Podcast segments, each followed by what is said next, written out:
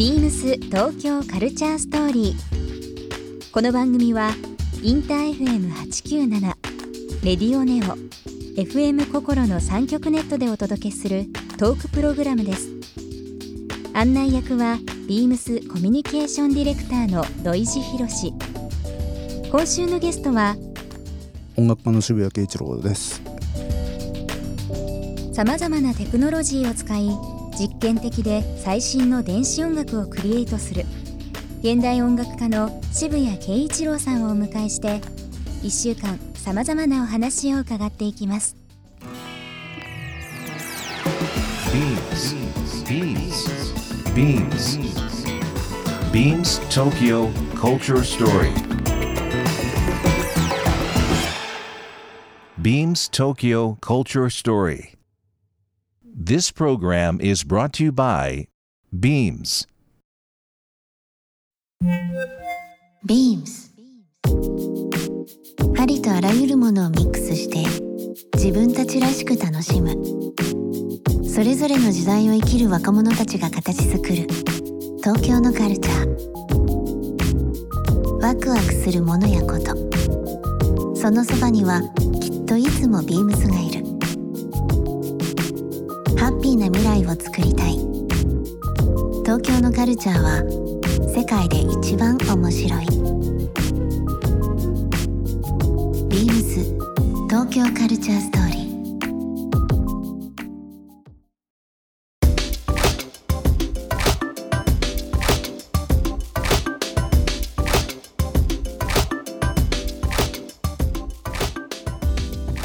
渋谷さんの拠点は今はパリがパリと東京と半々ぐらいですね。半々ぐらいですか、うん。もう行ったり来たりで、まあ、他ね。もロンドンとかいろんなところも行かれてらっしゃいますうんうんうん。あちこち行ってますツアーで。タイトルが東京カルチャーストーリーということで、まあ東京から見た、まあ、うん。日本、また海外とか、うんうん。海外、まあ、渋谷さんのように海外で活躍されてる方が見るうん。東京日本という部分いろんな方にちょっとゲストの方に伺ってるんですけども、実際こうパリ、まあ、仮にパリと東京で話すと共通してる部分とはい。大きい違いっていうのは実際生活されたり表現されてる中でうん感じることってありますか、なんかね僕がパリに住むようになってからすごい変わったのは、こう人間の活気がある街の方がうん。好きになったんですよね、うん。前はだからそういうのがうざいなと思ってたんだけど、例えば高円寺とかさはい。あの久しぶりったら、ここパリみたいじゃんと思って、思いました、うん、ピガールみたいだなと思って、うんうんうん。おすごい面白いここに住みたいと思ったし、うん。そんなに思いました、うん。まちょっといろいろ遠いから、うん。僕が仕事する相手とかそういうの、なちょっと難しいかもしれないんだけどあと、ま街としてはすごく。すごく魅力あるなと思いましたね。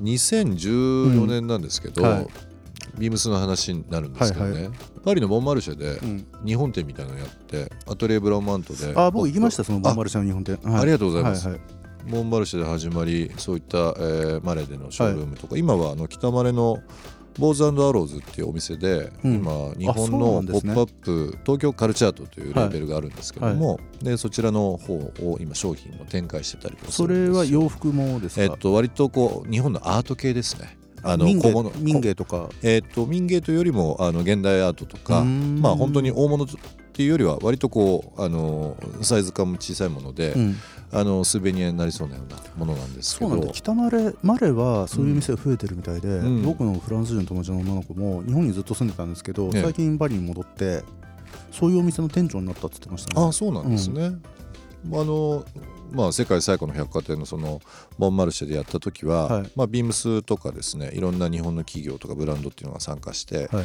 やったんですけど、まあ非常にあのー今民芸とい。う言葉いただきましたけど、やっぱり民芸工芸に対してすごく興味があって、うんうん。あとは日本の洋服だとデニムとか、はい。はいまあ、岡山のデニムですとか、そういったものがあとスカジャンとかですねすあースカジャンごい人気でしたね、うんうん。その辺は。デニムのクオリティもね、うん。よく注目されてるし。そうですよね、うん。実際そのパリは、はい。えー一番最初にこう生活されたといいますか、はいはい。拠点を移され始めたのっていうのは何年ぐらい2014です前ね14年ぐらい、はい。きっかけ何だったんですかねパリ杉本博さんがはい、パレード東京ですごい大きい展覧会やったんですよね。うんうんでその時に、えー、と僕とコラボレーションのコンサートがあって杉本さんの、えー、とシースケープ会計の映像バージョンととか劇場の映像バージョンが流れてて、で僕がピアノ弾くっていうコンサートがあったんですよ。えであと杉本さんのインスタレーションに3つぐらい音つけたりとーかうん。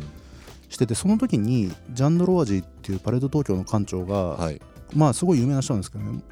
あの彼が「慶一郎!」とかって初対面で言って「俺はお前のうん、お前の音楽大好きだ」とか言ってはい。ジエンドの CD を毎朝朝食の時に妻と聴いてるとか言って変わってる人だなと思って。で パリに住みたくないのかとか言われ言われたんで「いや住みたいです」とか言って言ったらその時金曜日だったんだけど、うん。来週の月曜日にの朝の9時に来てくれとか言われてうん。レジデンシーのシステムがあるから、うん。そこにぶっ込むからんただで家貸すからあ来なさいと。来なさいと。え本当に？と思って。でそれであと音楽のスタジオもシャトレーザーっていう僕がずっと使っ、あのジェンでやらせてもらった、うん。あの劇場でスタジオを貸してくれるっていうからもうこれは行くしかないなと思って、うん。でだからまあなんかいろんなタイミングが重なって。なるほど、うん。じゃあそこでまあ14年に、えーパレード東京のそういった方々ともおしゃれになられて、はい。まあ、ピガールが 16,、まあ、16年ですけども今18年ね、不思議なのはねだからピガールの東京のショップとぼ東京の日本の僕の家が近いのとその初めて住んだパリの家とパリのピガールのショップが近いんですうよーん。だからどっちでも顔を合わせるからなんでいるのみたいな感じになってそこから話が始まったんですよね。うん。渋谷さんが自分なりのこう表現ですとかきっかけで、今の東京、うん。まあ、ちょっと広くなってしまいますけど、うん。こういったことをちょっとやってみたいっていうのはありますか？僕はね、えっと、若い人の給料を上げたいですね、若い人の給料上げたい。東京の若者はねやっぱり若者っつっても30半ばぐらいまではやっぱり十分なお金もらってないですよ。働いてる量に対して。う、ん。それは特にその海外とかでうん。感じるかなおさらすごく感じます。うん。東京はやっぱ住むのお金かかるしあのーお金なくても楽しいって街じゃないんですよね僕は、うん。でそれにしてはやっぱりさん20代で30万いかないとか、でもやっぱ家賃10万ぐらいかかるじゃないですか、うんうんだから好奇心持っても本買えないとか服買えないとかっていうことはやっぱりすごく多いからね。やっぱりねそれはすごいかわいそうだと思う。好奇心がないわけじゃないですもんね。好奇心ないわけじゃないと思いますよ、ね。うん。だからそこに行くまでのなんかこう、現実的なお給料とのバランスも含めたお金というのがありますもんね。だらだら働いてるってこともあるんですけどね、うん。なんかやたら長いとかミーティングとかも2時間半とかって集中できるわけないのにそんなスケジュールだったりするじゃないですか、うん。だからもっとコンパクトにして、でもっとこうパワフルにバッと働いてバッと遊ぶみたいなことが可能になるような給与体系っていうのが必要なんじゃないかなと思う最近あのビームスのオフィス、えー新しくあみたいですね。引っ越しして、うんうんちょっと働き方考えようかなと思って、はいはいはい。でもちろん洋服を作るという部分ですとか、まあ、いろんなあの今仕事があるので、うんえーまあ、席に座ってうん。パソコンが目の前っていうのは、うん。まあ、日々あるんですけど、うん。なるべく今のミーティングの話じゃないですけど、はいはい。立ってはいコンパクトにやると、あの本当に上司の発言を受けてうんうん。うん部下が順番待ちして何か話すっていうことでなくて、うん。本当にあのおばちゃんの井戸端会議じゃないですけど、立って喋ると、右の耳からも左の耳からも,、もう目線もいい意味でミックスしてはいはいはいはいはいはいすごく全然いいですよねそのコンパクトになるんですよ、なんかあの狭い会議室みたいなところで何も喋んない人が4人ぐらいいてとかって不気味ですよね。不気味ですよね、だからなんかみんなで新しいものを生み出そうって言ってもなかなか難しいと思うんですよ、ん。だから本当にあの上から覗く下から覗くとか、はいはいはい。ちょっと叩いてみるとか、はいはいはい。撫でてみるとか、うん。うんそういうことっていうのがやっぱり増えると楽しいですよね。ですよね。ううん。んだから音楽もあのオペラのうん。ことですとか、うん。クラシックとか、うん。テクノロジーとか多分人によってはうん。ちょっと自分わからないとか、聞いたことがないとかっていう人いらっしゃるかもしれないですけども、やっぱりその渋谷さんのようなそのきっかけというのをいろんなチャンネルをこう作られてて音楽詳しくなくてもちょっとテクノロジーそういったの興味あるからうん聞いてみよう行ってみようっていうようななんかきっかけが本当に増えるんだろうなと思いますね。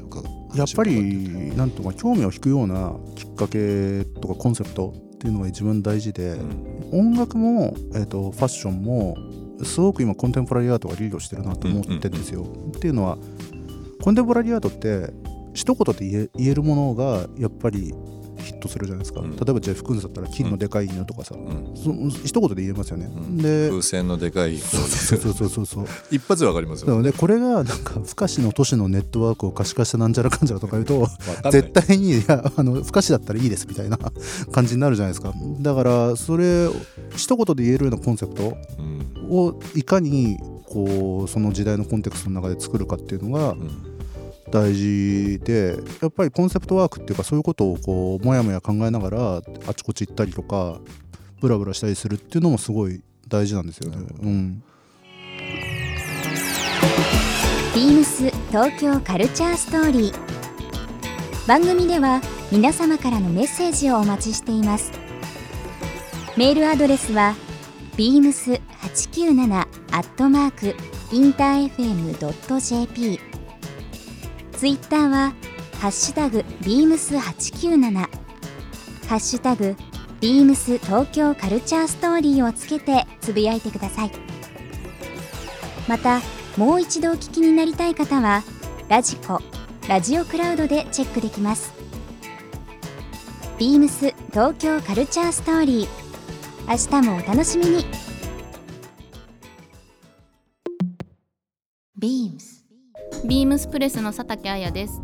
ビームス入社前はスタイリストのアシスタントをしていました。小学校の頃、矢沢愛さんの漫画「ご近所物語」を読んで、洋服が人に与えるパワーを感じ、ファッションに興味を持ちました。休日は山登りに出かけています。この冬、初めて雪山にも登りました。浮世絵で描かれる女性の着こなしに魅了されて、着付けの勉強も始めました。着物だからこそできる柄合わせが楽しくて日頃から着物を着て出かけていますビームス東京カルチャーストーリー Beams Tokyo Culture Story. This program was brought to you by Beams.